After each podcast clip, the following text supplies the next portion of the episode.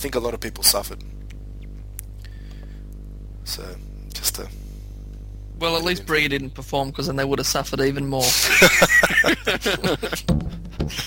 then that would have been some real suffering. yeah.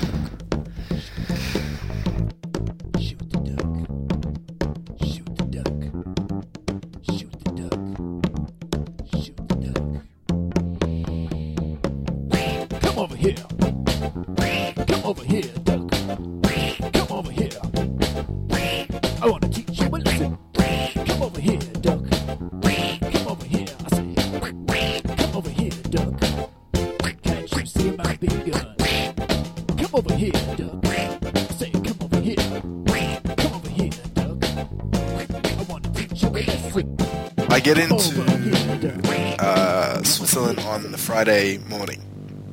I got shivers up my spine when I'm telling the story. But I, I get in there. I get into where I'm staying, in the city I'm staying. Can't check in, so I hang around until after lunch. Check in, go to sleep. Set my alarm for quarter past 5 p.m., so I only get a few hours sleep.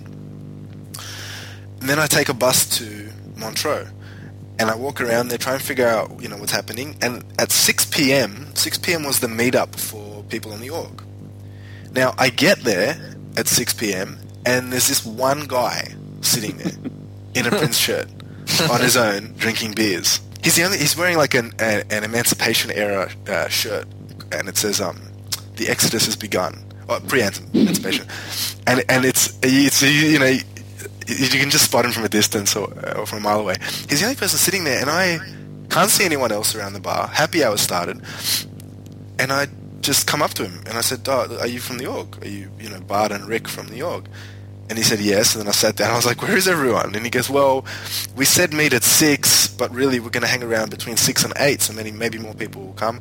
Anyway, the guys and the nicest fans I met throughout the whole trip, and basically because of them, I got a pick from Prince's Guitar Tech. Um, I got I got really amazing, amazingly close view of the stage, and and um, and and basically just really knew what I was doing. Had dinner, saw Jeff Beck, who was unreal, out of this world. I, I was half thinking um, that Prince was going to rock up on stage, but lo and behold, the rumor had it. Rumor has it that he was actually rehearsing that whole night, the night before. Um, so that didn't happen. But Jeff Beck gig was good. Anyway, Friday done. Wake up Saturday morning. What time do you think I got to the place to line up for doors to open? Now, doors open at 5 p.m. First show at 7. Second show, doors open at 10 p.m. and show between 11:30 and midnight. I'm guessing you were there at 8 o'clock in the morning. I was there at about 9:30. There you go. and how packed was the line? There was already about 15 or 20 people there. Wow. Italians and Dutch. The, Yeah, the, the, the, they're the hard. two, There's so many Dutch, yeah. yeah, the Dutch are, and in the Italians, but the Dutch more so are hard, hardcore.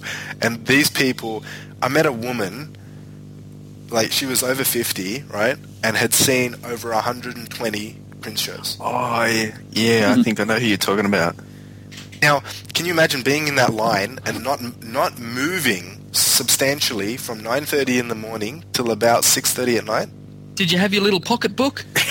No, left the pocketbook at home because when I met these Oh. guys, I knew they were going to keep me company. The amount of stories and everything they were saying, we were going through possible set lists, requests.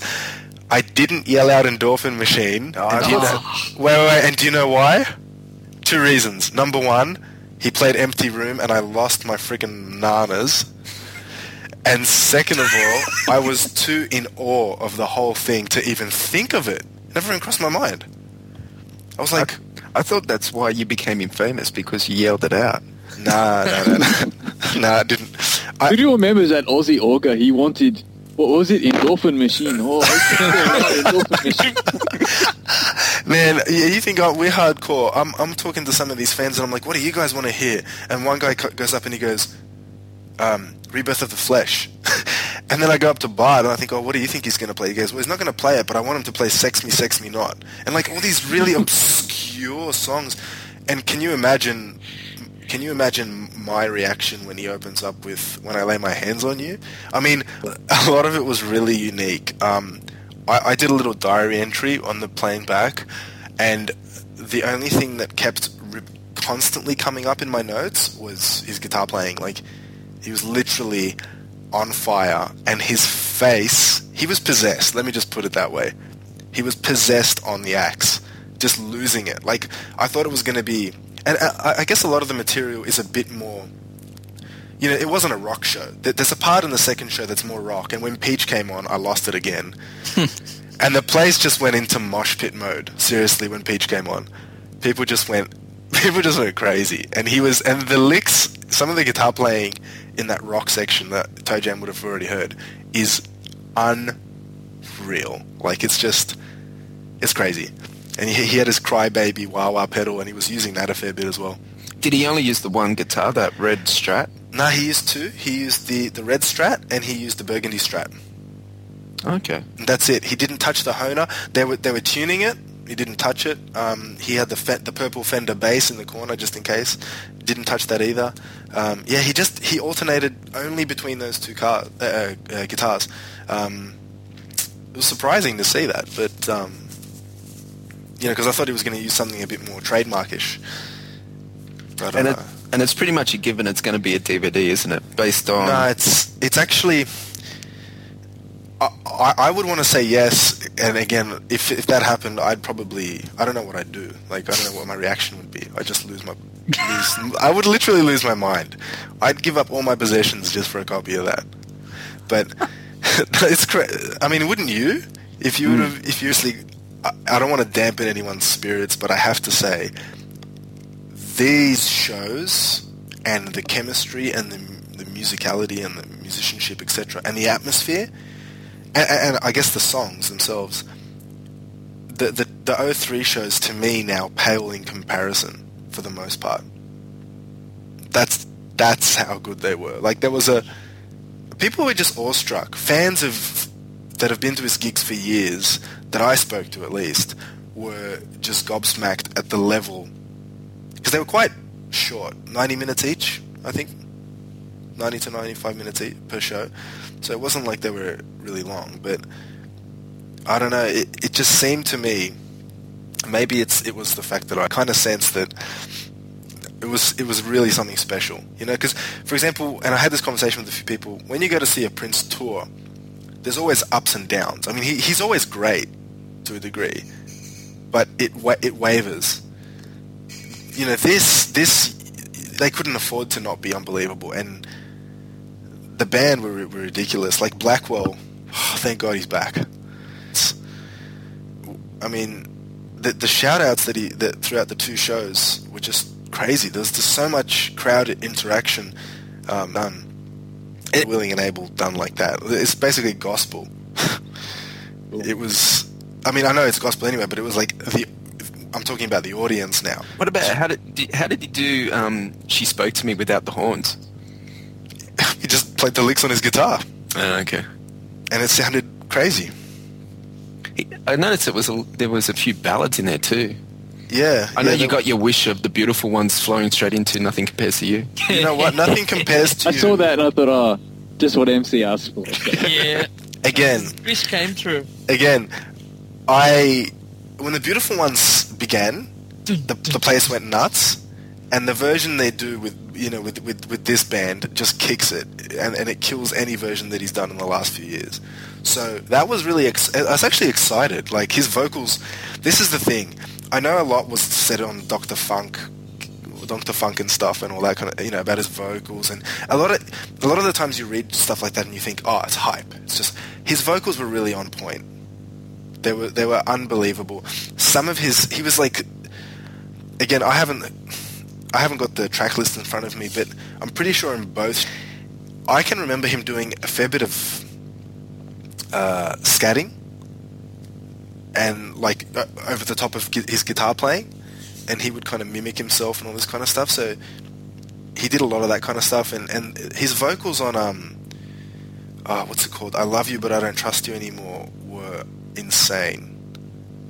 Like it was just so classy the, the way that he that he did a lot, a lot of the vocals on it. Somewhere here on Earth was awesome.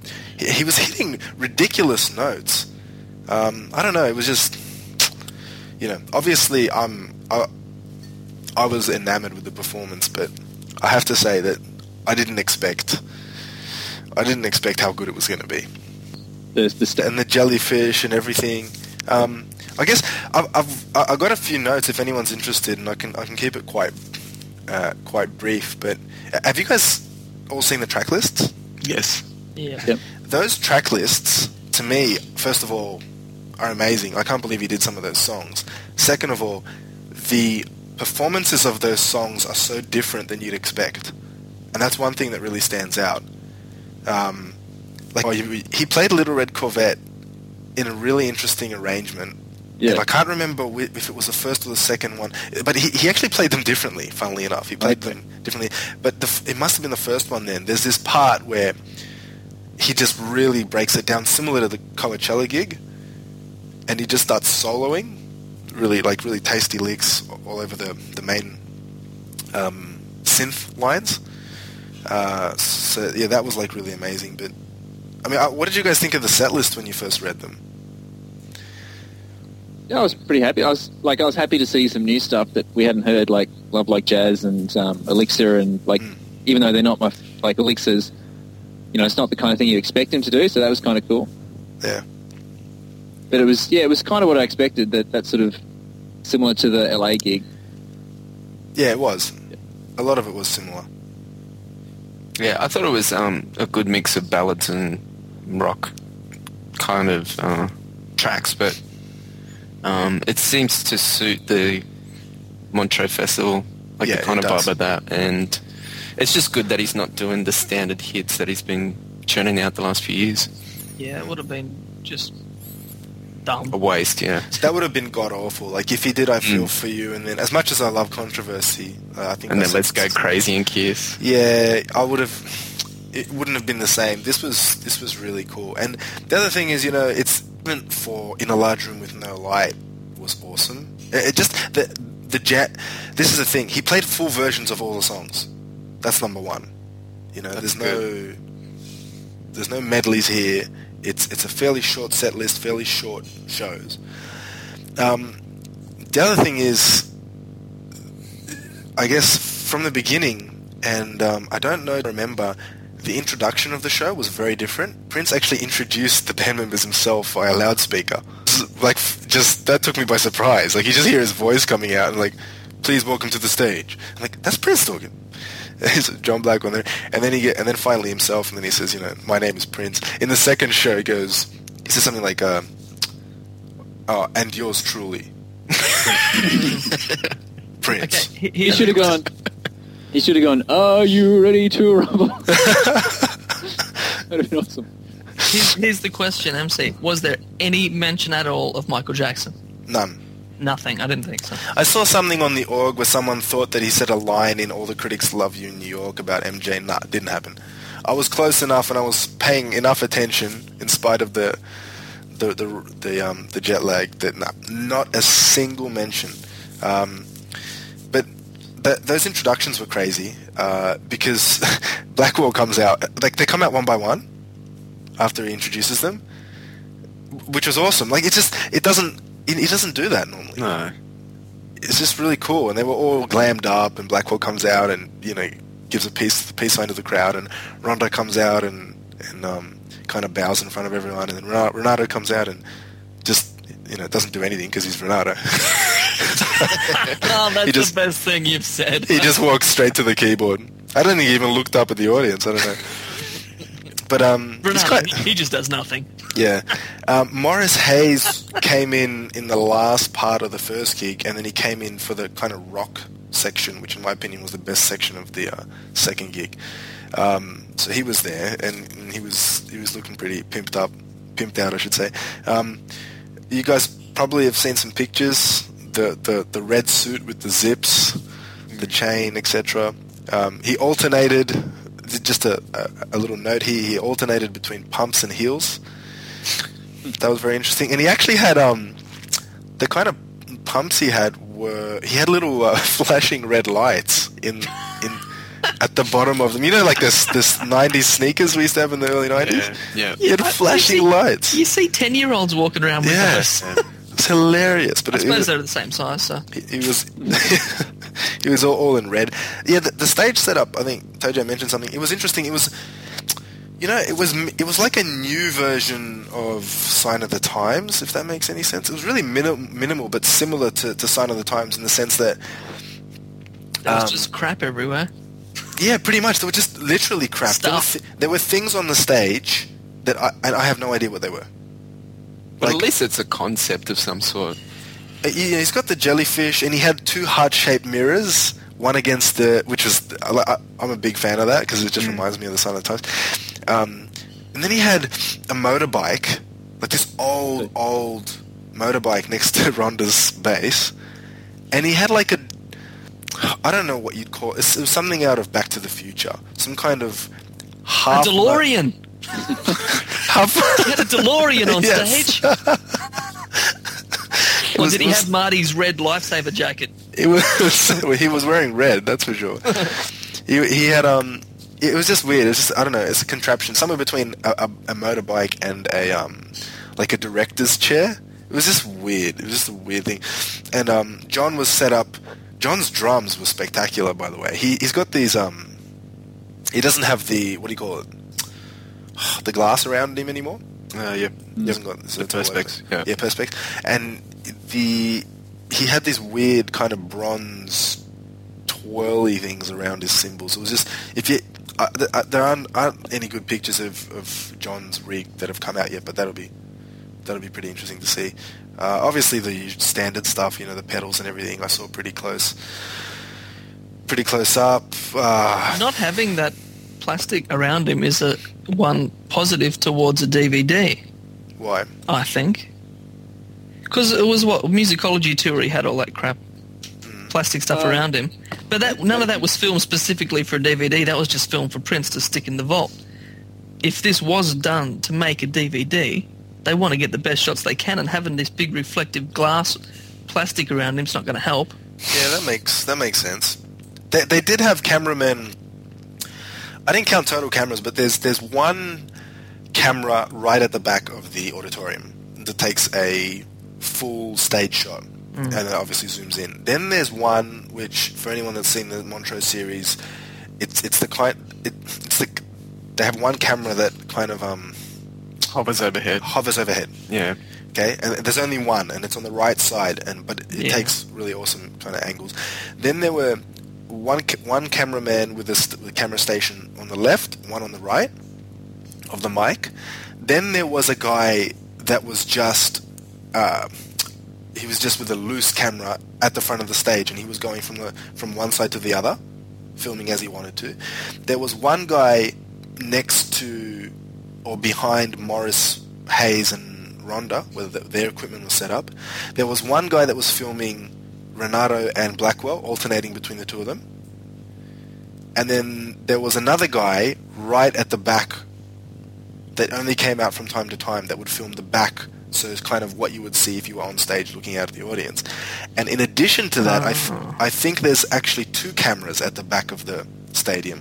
One in the middle, and there's one somewhere else. And there might even be two in the corner. I don't know. That's So there pretty were- positive. there were heaps of cameras and they were all on.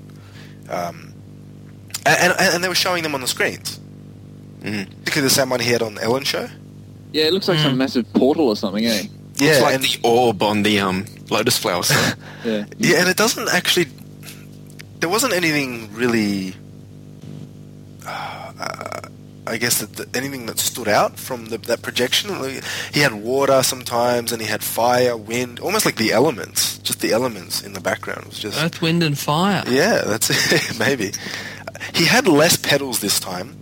I don't know what that means because usually I know he's he's got a lot more than that. He, he only, it looked it looked like it only had about five or six, and I've seen a setup where he's got more than that. But maybe I'm mistaking mistaking myself. That brings me to the question: Was there a lot of whammy bar?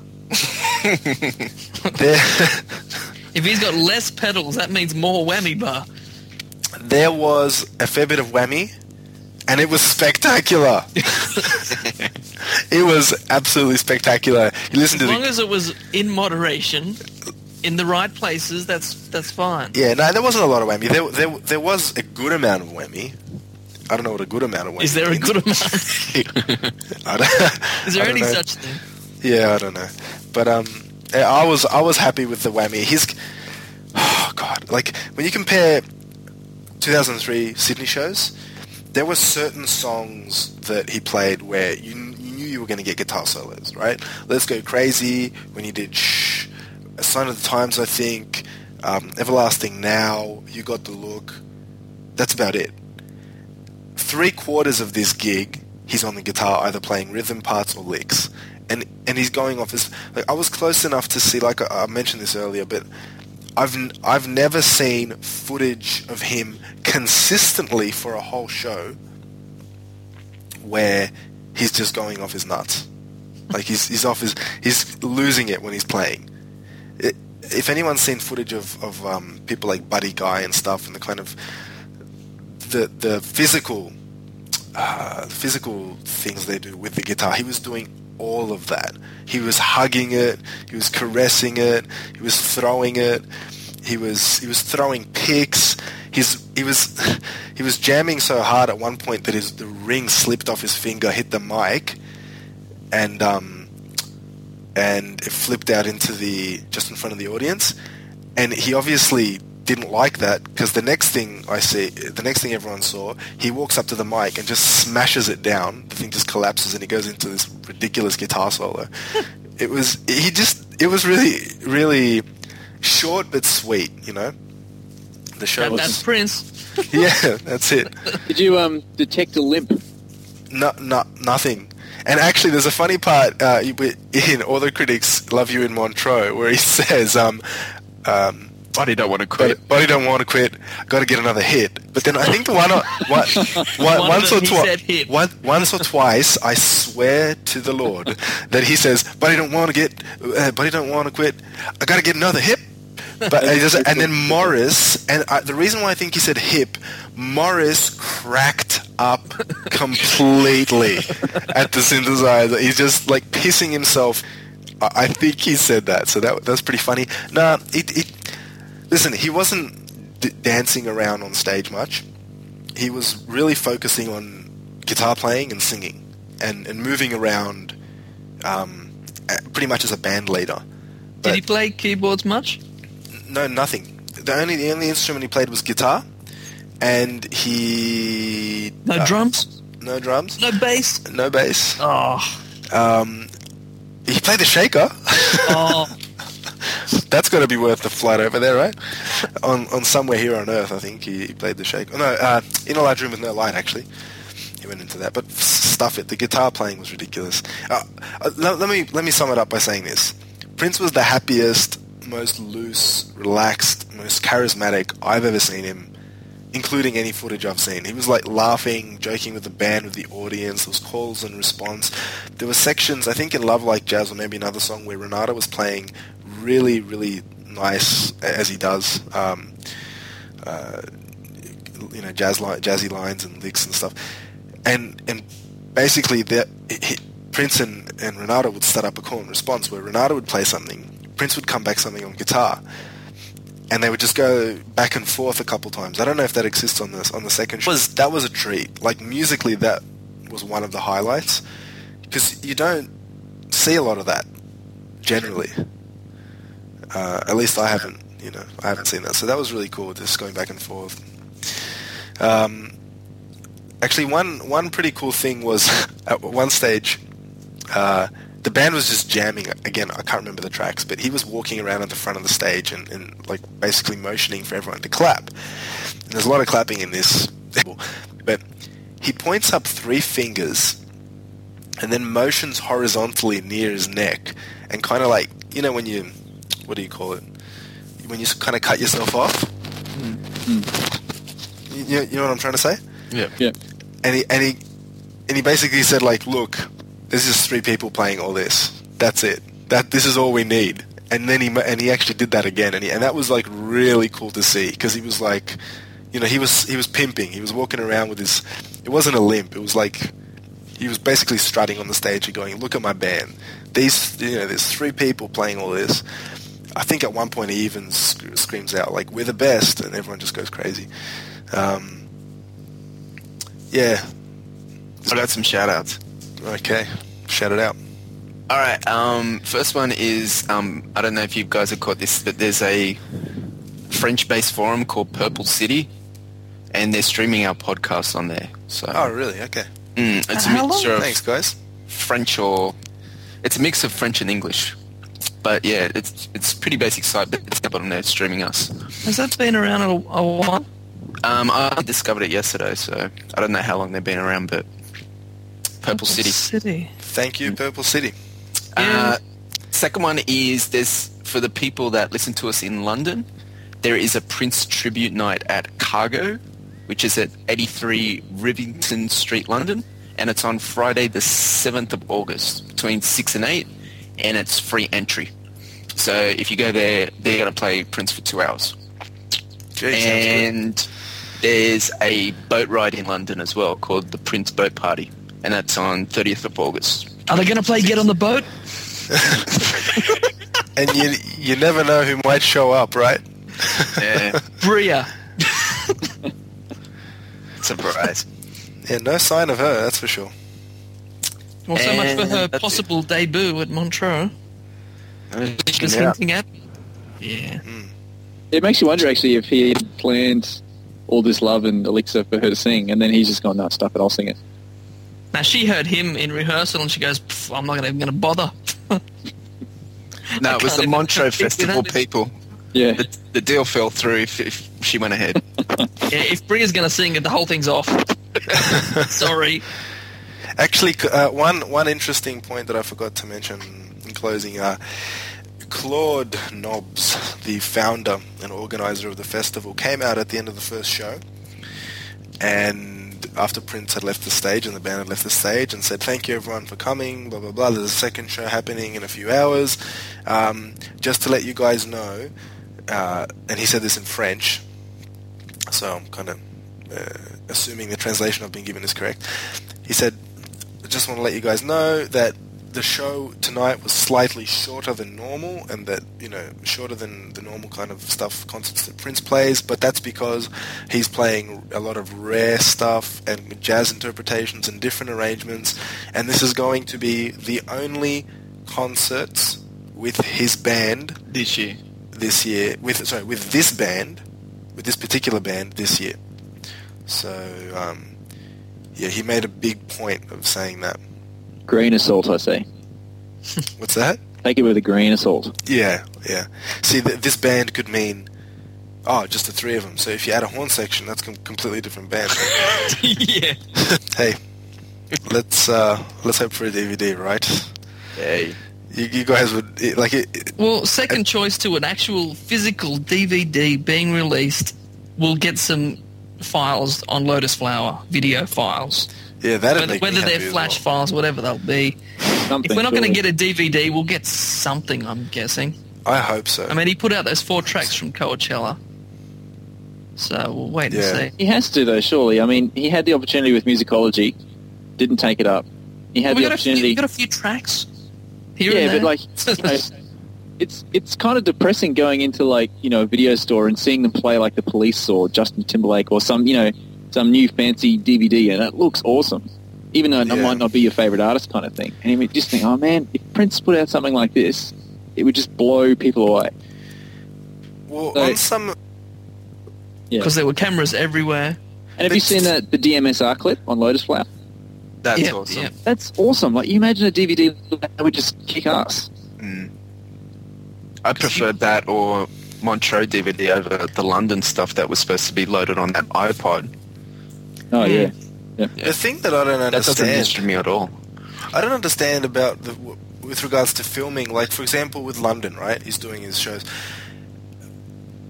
If I just, I guess I'm not familiar with how filming works with regards to. Does he keep all the tapes, all the material? Does he have his own people? Does he have his own directions? Does he? How does that work? Because, for example, with Montreux Jazz Festival, that is all done by them, meaning that they, unless he's got a different agreement, which he might have, for all the other artists, they keep the master copies, they keep all of that, you know, locked away and archived, and they release it, you know, if the artist agrees to it and if it's worth releasing. With the musicology tour or with the London tour, even though if it was they were filmed, surely they weren't filmed. You know, surely all shows weren't filmed with the intention of releasing a DVD, and I think that makes a difference. Whereas this Yeah. one was. Yeah, there were there were select shows. I remember at the time there were select shows which had a bunch of extra cameras Ah, and okay. were filmed properly. There was maybe four or five, but every show I think had minimum four cameras, just for the, the big screens. Mm. But, But there were, a- but there were a bunch of shows which they had a whole bunch of extra cameras all around, and yeah, and there was Uh, so much talk about it at the time, and nothing happened. Yeah, I remember um, one of the NPGMC updates was something about the band members hanging out playing pool and watching a DVD of that same night's performance. Yeah. yeah. And they were bragging about it and they were watching it and it was like everyone's going, oh, well, they're going to release a DVD and, you know, so they Well- always throw it out there that they're, you know, they're recording it. Well, just about every uh, after every show there was an after party, and most of the time it'd stick in the DVD of that night. Like the two shows that I went to, which was the Rally and Columbia, both after parties, he chucked in the DVD and played like an hour of the sh- the show, which we were just at, which was cool. But that's that again brings me back to the point of of, of does anyone have any uh, inclination about who owns the tapes or who holds it or how does that work? Because, for example, with musicology and with London, I would assume that any shows that were filmed for potential release or or professionally filmed for whatever reason would have been orchestrated, organized, and handled by him and Yep. or his crew. Yep. This is completely different. I highly doubt that Claude Nobs and the Meth Montreux people would say, sure, you know, we're going to pay you to come here. We're going to film you as we do with everyone else because you didn't let us film you two years ago. And we're going to give you all this material just so you can have it. I don't think that would be the case. I could be wrong. Any thoughts? Knowing Prince, I'm sure he's got the rights to it, whatever it is. No, no, no. The, Like, no, no. But he'll, every artist has the rights to yeah, yeah. I mean, I, I'm sure he's got, you know, it's. I'm sure it's in his clause, contract that he yeah. decides, you know, what happens with the footage. So So do you think he actually gets it, though? That's my thing. Like, physically. I think Oh, the don't. Montreux people, which filmed it and did everything, I think they'll put it together as a DVD release, and I think they'll do a bloody good job because it's in their best interest for it to be released and make some money off of it. So they're going to make the best damn editing, the best show they possibly can, as a full set DVD done. Send it to him. What do you think about that? And then And then, he'll and then he'll say about no. it. If say no, don't like it. And No, I reckon they'll end. turn the footage over to him. He'll edit it the way he likes, and then they'll get a cut of whatever the sales yeah. are. Uh, Ten and percent, twenty percent, whatever. let's just hope he doesn't do a one note line live where he cuts like pictures in between Oh, kind of stuff. He- He'll mix it in with all that handheld cameras on YouTube, and he'll Yeah. mix all that in. It'll be great. I can't wait. like text, text, you know, text graphics all the way through it, running up and down the side of the screen, that kind of thing. Man, I would take anything. Literally. It would just be, but it, it was just an amazing experience. And the, the thing that stands out to me, aside from the guitar playing, has to be the fact that he brought something else to the festival. You know, like you have to think about it. He's closing the festival. he he's coming brought back there Moas. Yeah, he brought, and I, I don't know, it was just something about it. There's a difference between just playing a gig and and coming in there and tearing the place apart. And him, him, you know, him and uh, and the guys in the NPG, they just really took like Blackwell's Blackwell's um ridiculous stick twirling and crossovers and all that kind of stuff. Oh god, it just blows my mind every time. It's just unreal to see. There's there's there's a part in um in both shows where they're about to end one of the songs, and Blackwell stands up off of his seat with sticks in hand, and he's just waiting for Prince, and the, the whole band is looking at him. He's waiting for Prince to just give him the give him the call, you know, for the final for the final coda, and he's just waiting, waiting, and then you can just see Prince just kind of just wink or nudge or whatever. And then instead of finishing the song, John, you guys have probably seen all this. You know when he um when he twirls the sticks like off and he hits them off the cymbals and they kind of Yep. they're in midair, so he's not not when he's seating. And he's doing that for like a good ten seconds, and people are just going ridiculously insane. And then he just finished it. You know, that's another thing. It's not just Prince. It's people like Blackwell and Rhonda, and Well, he is the octopus on crack, remember? That's right. he's an animal. We don't want to open a can of worms. But I mean, like, just I don't know. The the to finish up on the on the whole show. So I I never thought I I would ever hear like in a large room with no light live, even though they played it a few months ago. But like stuff like Willing and Able and Peach and Empty Room. I don't know, Captain. You said you heard Empty Room. Where was that? In Japan. Oh, okay. In One Nite Alone. Yeah, that would have been cool. It was great. It was It's- Blackwell. It was it was nice.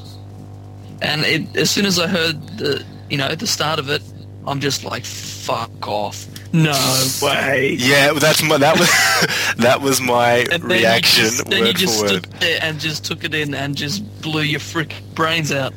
Yeah, well, I blew my freaking brains out when that. Re- that was the only song I remembered in the moment after the first show was over. Yeah. I, I just came out of there going, guys. I went up to that Bart and Rick guy. I was like, "He- we played Empty Room. We played Empty Room. And we just started jumping around after the gig. Yeah, Doing the dance of joy. yeah.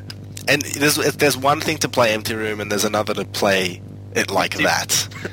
And that version just blows that. People around me had their, their jaw dropped, especially after I think he played that um after a few sl- slower tracks as well. So that kind of It's You know what he'll probably do? He'll probably edit that out of the Oh, no, DVD. No, no, that has to be. He should just do something. He's, that's what he's like. He'll I'm telling that. you, no, He'll no. do like. If there's one, what- whatever your favorite tracks were, he'll cut Yeah. them out. Yep. if there's one, if there's one song and performance of the song out of the both shows put together that need to be released, uh, like on Lotusflow3r on streaming, whatever, it, it's that version of Empty Room. It's that good. I'm not even talking it up. It's that good. Like it does not get better. You, you know the the version that's on um that came with C Note Yep. pales in comparison. Pales. It's like it's And like he might he might look at it as well. I've already released that, so let's just cut that out of the DVD. That would be the dumbest thing. Come on, But actually, you know what? It wouldn't be It would just follow through with all the other dumb. exactly. It wouldn't be any different from any other oh, decision to he's teach you a made.